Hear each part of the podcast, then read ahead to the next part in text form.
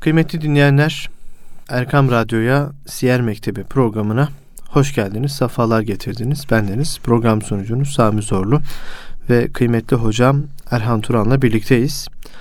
Bugün yine Peygamber Efendimizin hayatından hayatımıza güzellikleri taşımaya gayret edeceğiz. Hocamın kıymetli bilgilendirmeleriyle. Programımızın hemen başında tekrar hatırlatmış olalım. Geçen hafta da program sonunda hatırlatmıştık. E, zaman zaman da ifade ediyoruz. Bu programı muhterem büyüğümüz Osman Nuri Topbaş Hoca Efendi'nin kaleme almış olduğu iki ciltlik siyer kitabından Hz. Muhammed Mustafa sallallahu aleyhi ve sellem bir Mekke devri iki Medine devri şeklinde kaleme almış oldu. Kitaptan takip ederek e, siz kıymetli dinleyicilerimizin istifadesine sunuyoruz.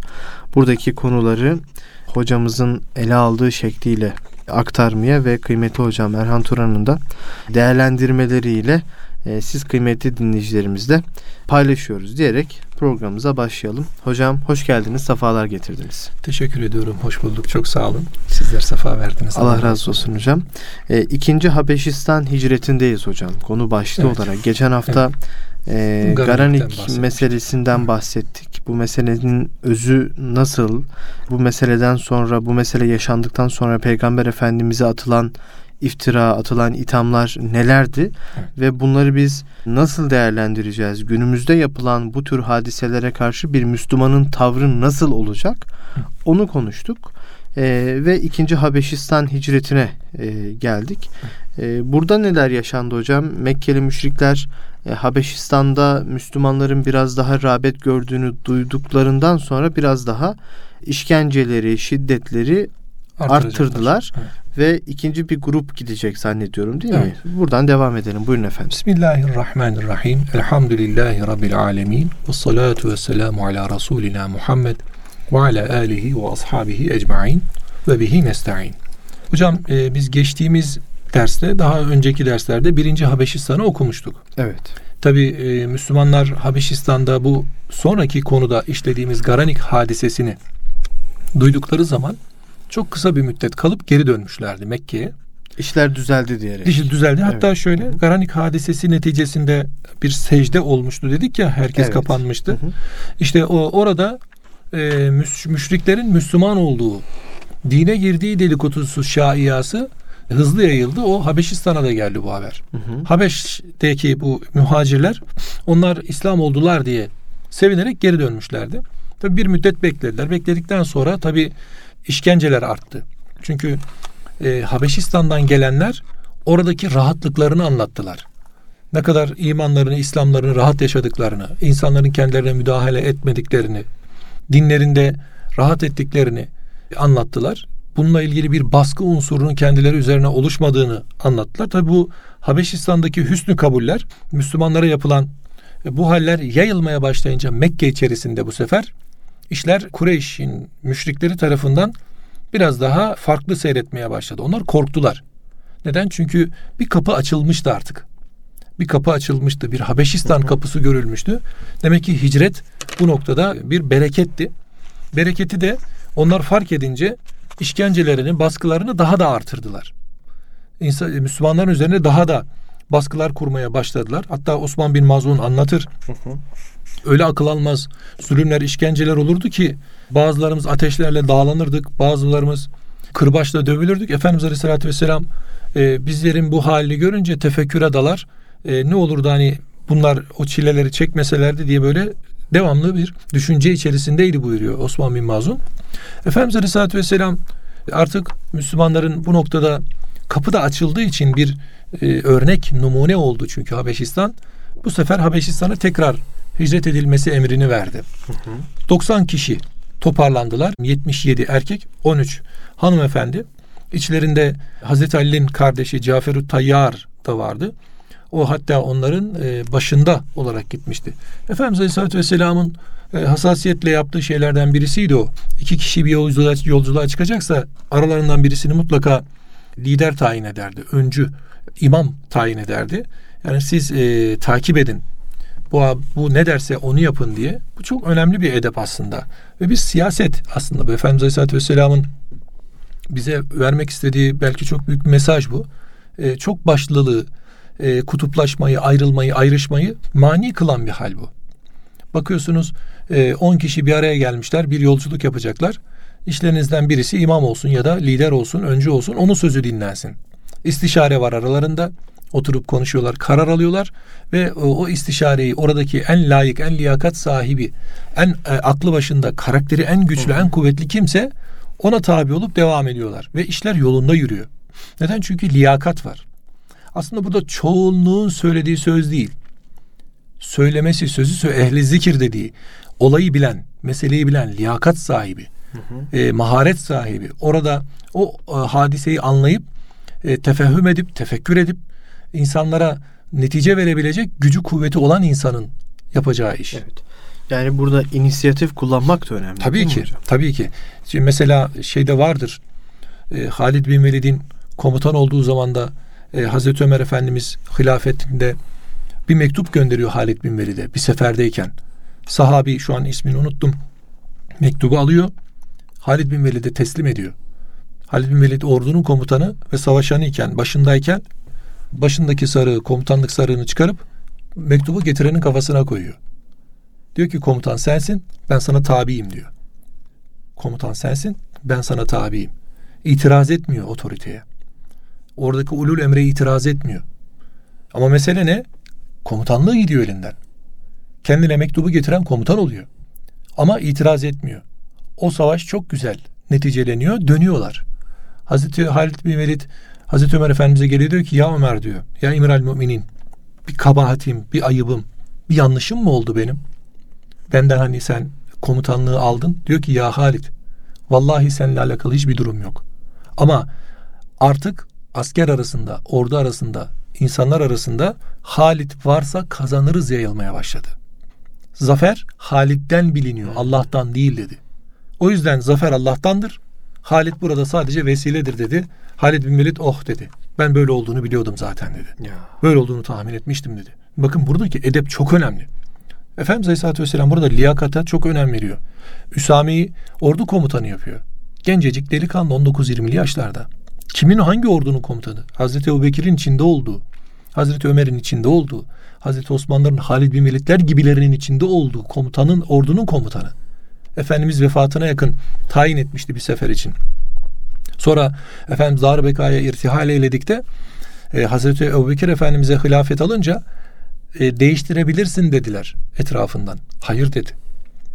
Allah Resulü onu tayin etti. Biz onunla sefere hatta bildiğim kadarıyla e, atının yularından tutup Medine'de yol yoluna koyana kadar Medine dışına kadar da onu yolcu etti. Yani bizde bu e, maalesef yanlış anlaşılıyor. Kalabalıkları kalabalıkların söylediği sözler sanki doğruymuş gibi addediliyor. Bu kalabalığın söylediği söz değil burada. Buradaki ehliyetin söylediği söz. Hazreti Peygamber 90 kişi gönderiyor. Cafer-ü Tayyar'a sen başlarında dur diyor. Yani Cafer bin Ebi Talip yani. Sen başlarında dur diyor. Onlarla beraber git. Sen de devam et. içeriye gir.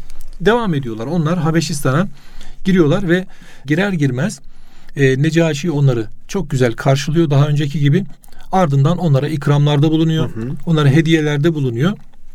Ve bu haliyle de artık orada bir huzur ve emniyet yaşamaya başlıyorlar.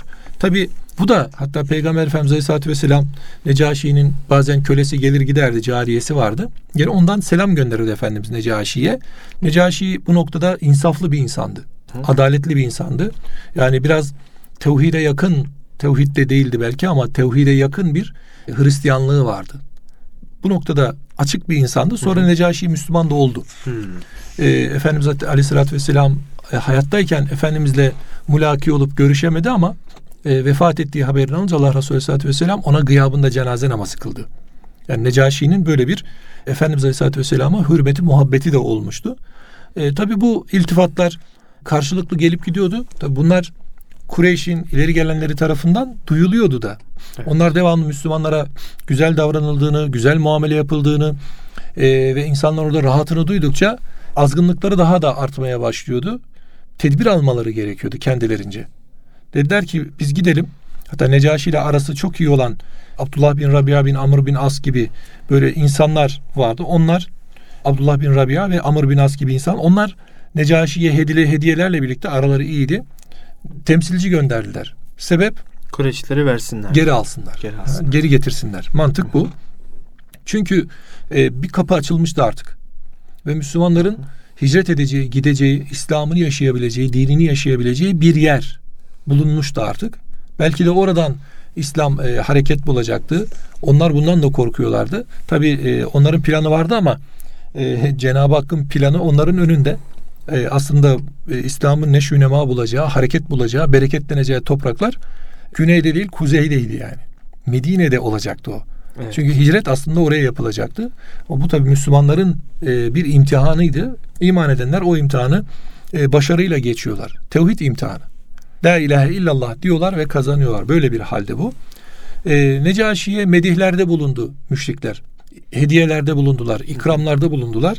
Ve en önemlisi e, Müslümanları isterken Müslümanları tanımlamaya başladılar. Kendi kafalarındaki tanımı yaptılar. Ha, günümüzü çok hatırlatıyor. Yani böyle nasıl ki biz Müslümanlar iman ettik dediğimiz zaman biz kendimizi e, dışarıya tanıtamıyoruz. Onlar bizi tanım kendilerince tanıtıp isim koyuyorlar bize.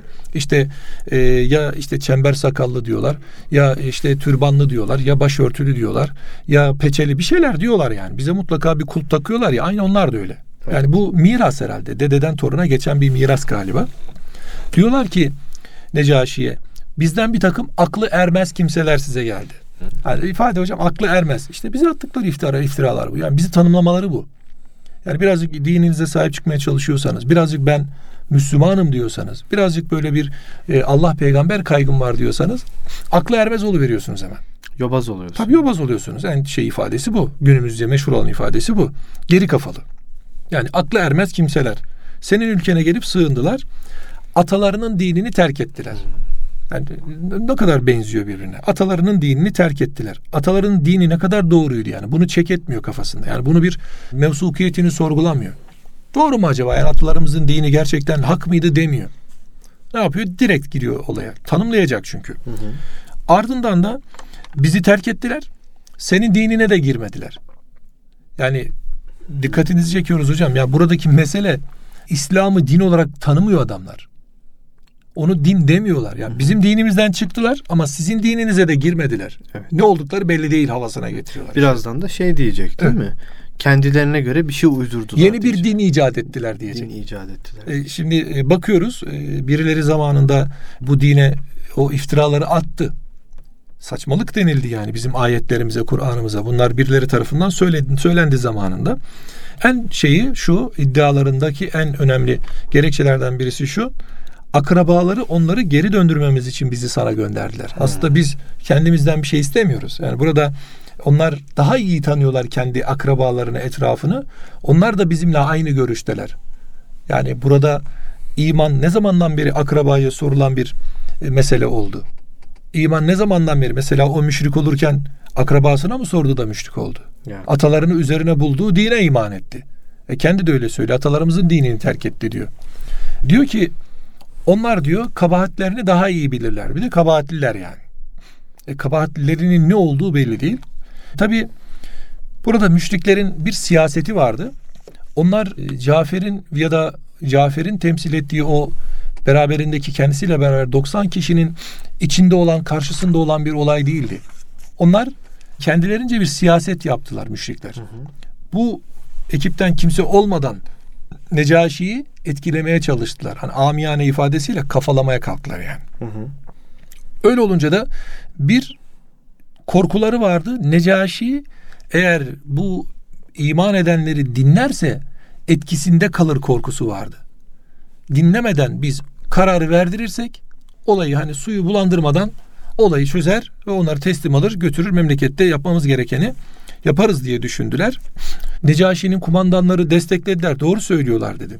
Elbette ki kavmi onları bizden daha iyi bilecek diye Necaşi'yi desteklediler. Ama Efendimiz Aleyhisselatü Vesselam'ın birinci Habeşistan'a gönderirken Necaşi'ye yaptığı bir tanım vardı. O adaletli bir kimsedir. Hmm. Yani karşı tarafı dinlemeden hüküm koymayacak. Evet. Onlardan önce de bir mektup olayı tabii, vardı. Mektup bir mektupla gidiyor. Tabii. Me- tabii mektupla gidiyor. Hı hı. Onunla birlikte bir destek var. Necaşi ile zaten mektuplaşıyor, selamlaşıyor peygamberimiz. Hı hı. Necaşi e, aslında Efendimiz Aleyhisselatü Vesselam e, tabiri caizse Habeşistan'da altyapıyı kuruyor. Evet. bir yapı oluşturuyor. Üzerine sahabe gidiyor. Sahabe cilasını çekiyor tabiri yerindeyse. Evet. Resulullah Aleyhisselatü Vesselam onun adaletini söylüyor. Bu sefer de Necaşi sözcü istiyor. Diyor ki iman edenlerden, Müslümanım diyenlerden bir sözcü gelsin. Orada işte Cafer-ü Tayyar geliyor. O da tabi e, peygamberimizin tayin ettiği bir kimse. İşte burada şahsiyet çok önemli. Orada müminin feraseti çok önemli. Basireti çok önemli. İşte Efendimiz Aleyhisselatü Vesselam ittakû ferasetel mümin. Müminin ferasetinden korkun. لِأَنَّهُ يَنْزُرُ بِنُورِ buyuruyor. O çünkü evet. Allah'ın nuruyla bakacaktır diye.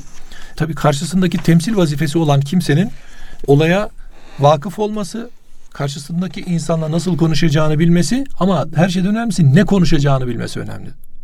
Hani Hazreti Ömer Efendimiz arkadaşlarıyla otururken e, kendi aralarında demiş ki mecliste ne isterdiniz İslam'a hizmet için? Neler yapmak isterdiniz? Başlamış etrafındakiler. İşte kimisi demiş ki ben bir oda dolusu gümüşüm olsun. işte İslam'a hizmette kullanayım. Öteki demiş bir oda dolusu altınım olsun. Öteki demiş bir oda dolusu e, mücevherim olsun. Hazreti Ömer'e sen ne isterdin denilince o diyor ki ben bir oda dolusu Ebu Ubeyde el Cerrah, bir oda dolusu Muaz bin Cebel, bir oda dolusu da Huzeyfetül Yaman ya, isterdim. Yetişmiş adam. Tabii. Ne kadar önemli. Çünkü adam hocam tabiri caizse yetiştirilemiyor. Böyle bir oldurulamıyor. Onda bir takım fark vasıflar oluyor. Onda bir takım diğerlerinden farklı haller oluyor, tavırlar oluyor. Onun üzerine Resulullah Aleyhisselatü Vesselam bina ediyor. Ve o insanı seçebiliyor. İşte bizim belki de şu an yaşadığımız en büyük sıkıntılardan bir tanesi bu. Biz seçemiyoruz. Seçemeyince de mevcudun üzerine inşa edemiyoruz. Şimdi elimizde ürün var. Yani unumuz var. Şekerimiz var. Suyumuz, yağımız, her şeyimiz var. Ama birinin bize helvayı tarif etmesi gerekiyor. Şimdi helva gibi insanlarımız var. Ama onun undan, şekerden, sudan, yağdan oluştuğunu düşünemiyoruz. Yani ya biz vazifeyi anlayamıyoruz ya da vazifeye tayin edeceğimiz insanı tanımlayamıyoruz. Evet. Resulullah Aleyhisselatü Vesselam burada muhatabı tanımak çok önemli, çok iyi tanıyor. Hazreti Cafer'i gönderdiğinde Hazreti Cafer açık bir şekilde onların sorularına cevap veriyor. Birincisi diyor ki biz köle miyiz diyor. Bizi tanımlıyor bu adam. Ne Hı-hı. diye tanımlıyor? Onlar ülkeyi terk ettiler. Terk ettiler de ben köle miyim diyor. Neticede ben köleysem beni iade hakları vardır. Beni iade isteyebilir. Ben birisinin kölesiysem beni geriye isteyebilir. Biz köle miyiz?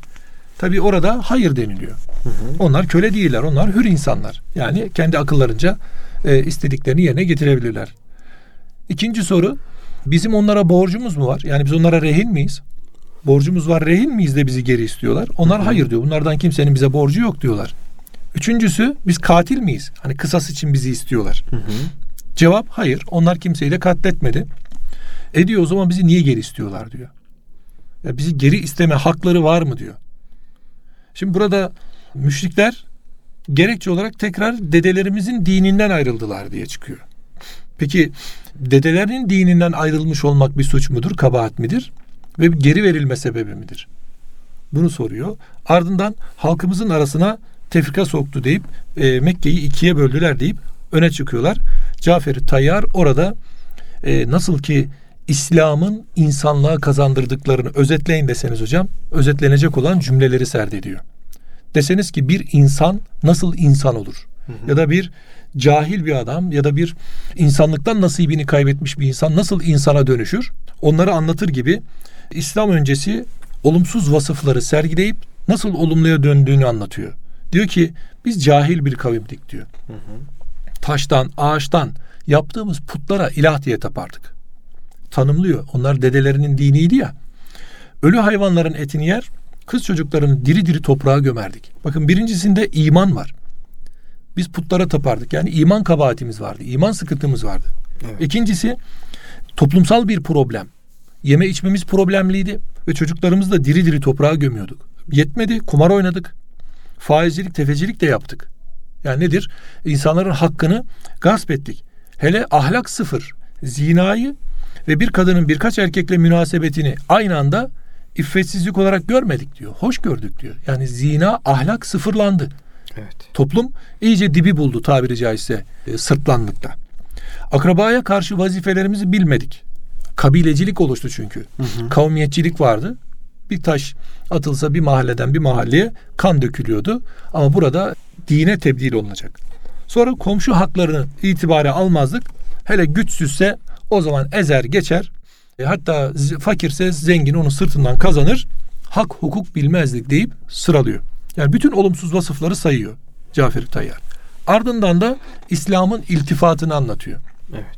Diyor ki Allah bize merhamet etti. Neden? Çünkü içimizden bize bir peygamber gönderdi. Merhameti ilahi Hazreti Peygamber'in bizzat kendisidir. O zaman biraz önce saydığımız olumsuz vasıfların toplumdan silinebilmesi için hocam Hazreti Peygamber'in evvela Kur'an-ı Kerim'in ve Hazreti Peygamber'in toplum içerisinde hareket halinde olması lazım. Burada da iman edenlere çok iş düşüyor. Yani neticede bu bir e, vecibe ya da bir farziyet ifade eder ama şöyle değil.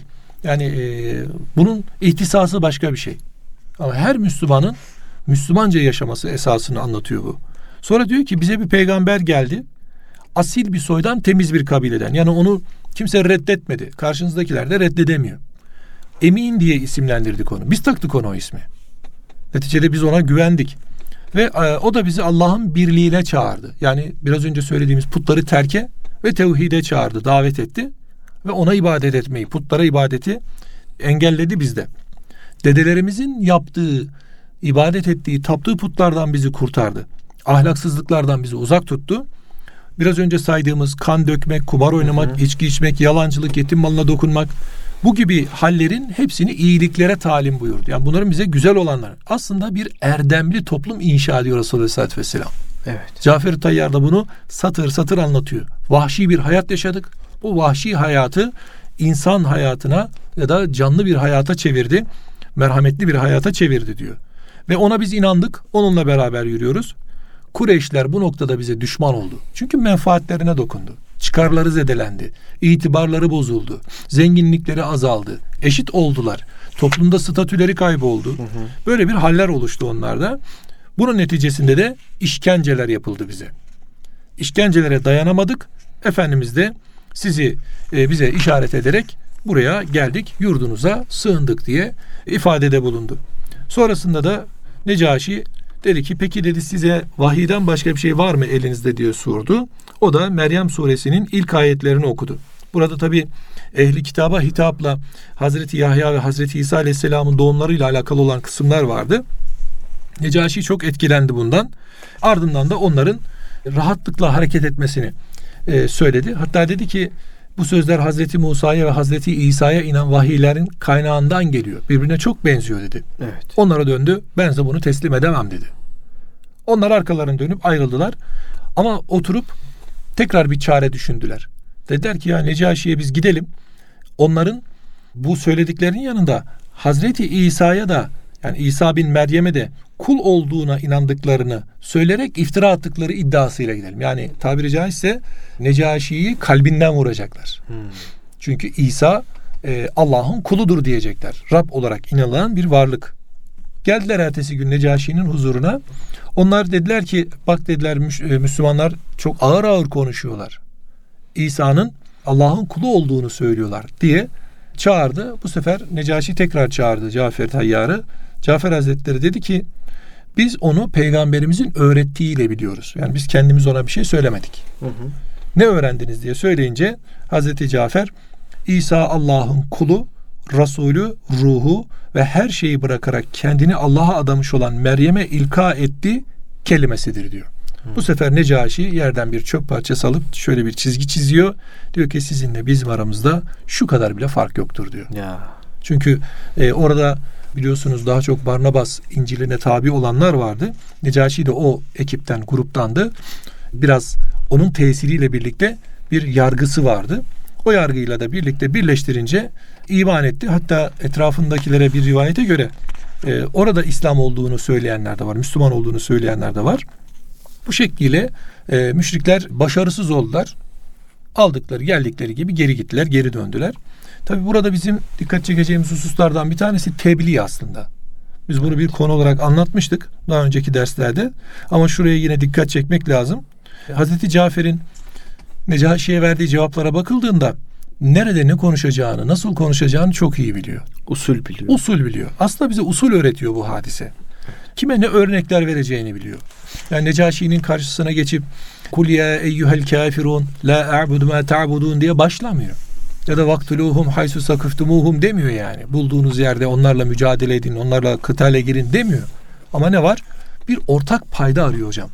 Bir ortak payda, bir bileşen nokta. Hani bu e, bizim Anadolu'muzda meşhurdur. Birisi bir yere gittiği zaman memleket neresiyle başlar?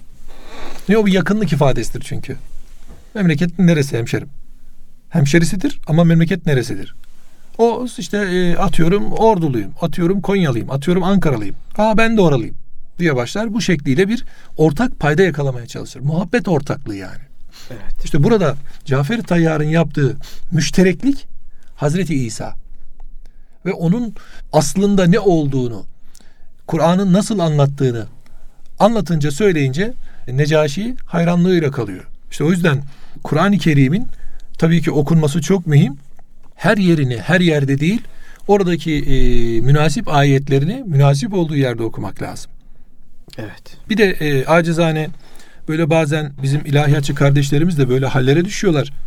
Birileriyle konuşurken illaki bir ayet bir hadis okuma gayreti başlıyor. Hele ben sana bir hadis okuyayım da sen gör bak nasıl tabir yerindeyse mat ediyorum seni duruşu sergileniyor. E, mümkün mertebede bu tür şeylerde ayet ve hadisler böyle imtinayla tercih edilerek kullanılırsa e, layık olur, layık olur diye düşünüyorum. Asıl olması gereken olur diye düşünüyorum. Çünkü karşımızdaki insan bazen öfkeyle bazen nefretle karşılık verebilir. Belki adamın önemli gördüğü can damarına basmış oluruz. Orada farklı bir hal oluşur. Hafızan Allah. Yani adamın ayeti inkarına sebebiyet veririz. Evet. Peygambere haşa sövmesine sebebiyet veririz. Buraya dikkat etmek lazım. Hele ki ayete peygambere iman etmediğini söyleyen adam ayet okumanın bir manası yok. Hadis söylemenin de manası yok. Adam ona inanmıyor zaten. İnanmıyor zaten. Yani neticede o da ayrı bir israfa sebebiyet olur. Evet. İsraf da etmemek lazım. Hocam burada şu da var değil mi? Şimdi niçin gittiğinizin önemli olduğu kadar nereye gittiğiniz de önemli. Tabii ki. Yani burada size sahip çıkacak, sizi önemseyecek, sizi kollayacak birinin yanına gidiyorsunuz Tabii ki, ki e, rahat ediyorsunuz. Aslında her şeyden önemlisi o. Vatan dediğimiz şey budur zaten. Yani bir memleket niçin hocam bizde hubbul vatan minel iman denilir? Yani vatan sevgisi imandandır. Neden? Çünkü orada din yaşayacaksınız. Evet. Yani yoksa para kazandığınız, ganimete boğulduğunuz ya da çok e, başınızın göğe erdiği, el üstünde tutulduğunuz ama dininizden, imanınızdan, İslam'ınızdan, Kur'an'ınızdan, şeriatınızdan, ahlakınızdan yani tavizler verdiğiniz, peygamberinizden tavizler verdiğiniz yer vatan olmaz yani. Evet. Bunun e, vatanı aslisi dinin yaşandığı yerdir. Diğerleri misafirhanedir. Gidilir gelinir bu kadar. Yani bizde bir hicret yapılacaksa Efendimiz Aleyhisselatü Vesselam'ın Habeşistan hicretlerini ve Medine hicretini iyi anlamaya çalışmamız lazım. Bunlar Medine hicretinde inşallah hocam biz vakti geldiğinde e, orada da bunları anlatmaya çalışacağız. İnşallah hocam. Bu günümüze de bir mesaj veriyor aslında. Bugün haşa ve kella ben dinleyenlerimizi de e, tenzih ederek söylüyorum. Bazı fuhşiyat mekanları var. İş tutulan, meslek tutulan yerler var. Yani buralar rızık kapıları olmamalı bence. Yani dikkat etmeli insanlar nerede çalıştığına, kime çalıştığına, nasıl çalıştığına. Mesela bir çiftçi üzümleri varsa, bağları varsa o üzümleri bir yani içki fabrikasına yani sunmamalı bence. Evet. Yani rızkını helalden bekleyip helaline takdim edip yani az da olsa e, güzeli kazanıp helali ve tayyibi kazanıp güzel olanı, hoş olanı kazanıp rızkına haram bulaştırmaması lazım bence. Evet. Buradaki durumu biraz buradan iltica olarak algılamak lazım. Buradan kaçış olarak anlamak lazım. Fefiru ilallah. Allah'a dönmek lazım bu tür hallerde. Yeah. Kanaatindeyim. E, tabi burada akıl ve mantık çok önemli. Burada Cafer Tayyar bir takım tabir yerindeyse kıvraklıklar yapmıyor. Yani akıl kıvraklıklarından ziyade sorulan soruya hak ve hukuk çerçevesinde ne gerekiyorsa ve en güzel halde calibi dikkatle veriyor. Yani karşısındaki insanın ince ayarlarını bozmuyor. İnce noktalarına ya da kıymetli olan gördüğü yerlere basmıyor. Hocam orada bir e, kaypaklık yapmıyor. Hayır kaypaklık değil. Karşınızdaki insana zaman vermeniz lazım. Sizi tanıması lazım. Sizin onu tanımanız lazım. Vakti geldiğinde lisanı münasiple takdim etmeniz lazım. Ondan sonra vaka mücadeleye girer. Yani biz böyle hani e, damdan düşer gibi pat pat pat bir olayı çözmeye çalıştığımız zaman karşımızdaki insan kalkıp ne oluyorsun der yani. Kim evet. olursa olsun. Ki günümüzde biraz bu yakınlaşmalar da başlıyor. İşte batılı insanlar yavaş yavaş bir İslamofobya denen bir gerçek var. Şimdi İslamofobyanın altında yani İslam korkusu, Müslüman olma korkusu, Batı'nın İslam'a bakışı, Müslümanlara bakışı şöyle bir e, genelleme oluştu. Yani her Müslüman terörist değildir ama her terörist mutlak Müslümandır gibi bir algı oluştu şu an Batı'da. Bu algının yıkılması için e, bizim Batı'daki Müslüman kardeşlerimizin dinin temsil hüviyetini güçlü kullanmaları gerekiyor. Yani Müslümanlığın oradaki güzel yanları, güzel tarafları, güzel halleri. Yani Batı'nın dinine hayran kalmak değil yani bizim oraya gitmekteki meselemiz. Biraz önce mekan dedik ya mekan bu noktada önemli. Gittiğimiz yerde bizi kendine de dönüştürecekse biz o kültürü alıp o kültür içerisinde yok olup gideceksek gitmemek evladır. Neticede orada bir dönüşüm başlayacak. Yani hani eskilerimiz öyle derdi. Hasanımız Hans oluyor derdi. Almanya'ya gidenler için. Yani biz orada e, eğer bir batılıyı, bir Hristiyanı, bir Yahudi her her neyse yani e, gayrimüslim bir şahsiyeti kendi hayatımızda, İslam'ımızla, Kur'an'ımızla ve yaşadığımız o güzelliklerle bir calibi dikkat edip onu e, bir cezb oluşturmuyorsak bir çekim gücü çünkü bu. Güçlü olan güçsüz olanı çekecektir burada. Kim e, buradaki İslam'ını, e, Kur'an'ını, sünnetini ve onun kültürünü güçlü yaşıyorsa o çeken olacaktır. Ama burada zayıflık varsa karşı taraf kendisine çekecektir. Evet. Yaşantımız dinleri gibi olmayacak mı? Olmayacak. değil. Tabii ki. Tabii ki. Yoksa yaşantımız onların dini gibi bizim yaşantılarımız dönmeye başlıyor. Evet. Yontmaya başlıyoruz kendi zihnimizce. Tabii ortama insan biraz su tabiatlıdır karakter olarak. Çünkü yaratılışında su tabı vardır. Bulunduğu e, mekana, ortama uyum sağlar. O zaman orada kap kim olacak? Kap onlar olursa biz su gibi uyum sağlayacağız oraya. Ama kapsiz olursanız onlar da su neticede su taşıyorlar. Yani orada da su özellikleri var. Su vasfı var. Evet. O zaman o sizin kabınızda yoğrulmaya başlayacak. Nasıl ki Efendimiz Aleyhisselatü Vesselam'a kılıcı çekip katletmeye gelenin e, kılıcı kınına koyup iman edip kapısından çıkıp terk etmesi evet, gibi. Seni öldürmeye gelen sen de sen dirilsin. de dirilsin olacak. Bu bizim için Hazreti önemli. E, tabii Habeşistan'a hicret ve bu noktada da kalınma, orada bulunma. Sahabe efendilerimiz uzun bir müddet kaldılar orada. Habeşistan İslam oldu. Hatta ne, e, Necaşi İslam oldu. Tahtı bıraktı. Cafer-i Tayyar'la birlikte o da tebliğ faaliyetlerinde bulundu. Yanlış hatırlamıyorsam 16 yıl kadar kaldı Hazreti Cafer. Daha sonrasında Hayber'in fethinde döndü. Hmm. Cafer-i Tayyar bu da çok önemli. Vazife bitmeden dönüş yok. Oradaki vazifeyi tamamladı. Vazife oranın İslam olması. Ve bu vazifenin bittikten sonra tamamla, tamamlandıktan sonra Medine'ye döndü. Efendimizin Hayber'de olduğunu duyunca koşa koşa daha orada istirahat etmeden Hayber'e geçti. Resulullah Aleyhisselatü Vesselam'ın Hayber fethi yeni bitmişti. Fetih kazanılmıştı Yahudilere karşı. Ardından Cafer'i de görünce Resulullah Aleyhisselatü Vesselam'ın sözü müthiştir. Cafer'in gelişine mi Hayber'in fethine mi sevineceğiz? Yani bir fetih bir adam. Hocam çok önemli bu.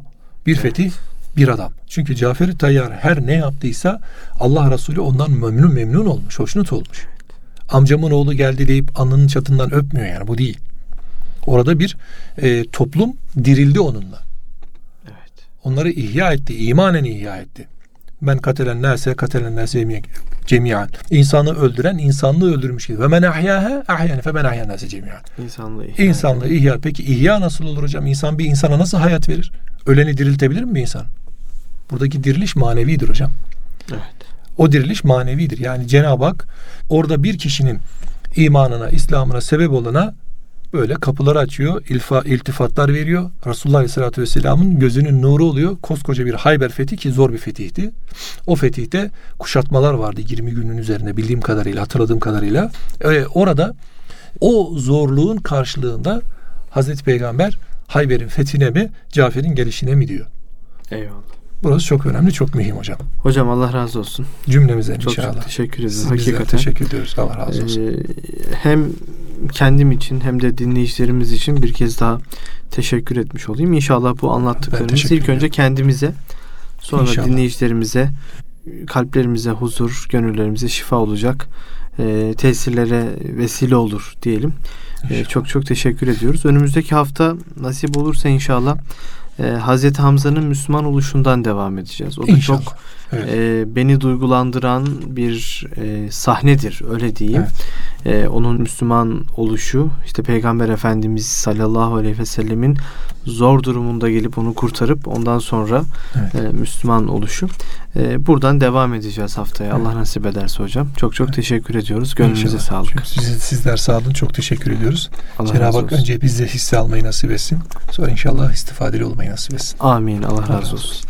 Kıymetli dinleyenler, Erkam Radyo'da kıymetli hocam Erhan Turan'la Siyer Mektebi programında bu hafta ikinci Habeşistan hicretini konuştuk ve Kureyş'in e, Kureyşlilerin Necaşi'den muhacirleri, Müslüman e, kardeşlerimizi geri istemesini konuştuk. Burada tabi her zaman ifade ediyoruz. Sadece bu meseleyi konuşmadık. Bu meselenin özünde e, bu mesele bize ne anlatıyor? Biraz da onu konuştuk. Önümüzdeki hafta yine Hazreti Hamza'nın Müslüman oluşundan devam edeceğiz. Allah'a emanet olun. Kulağınız bizde olsun efendim.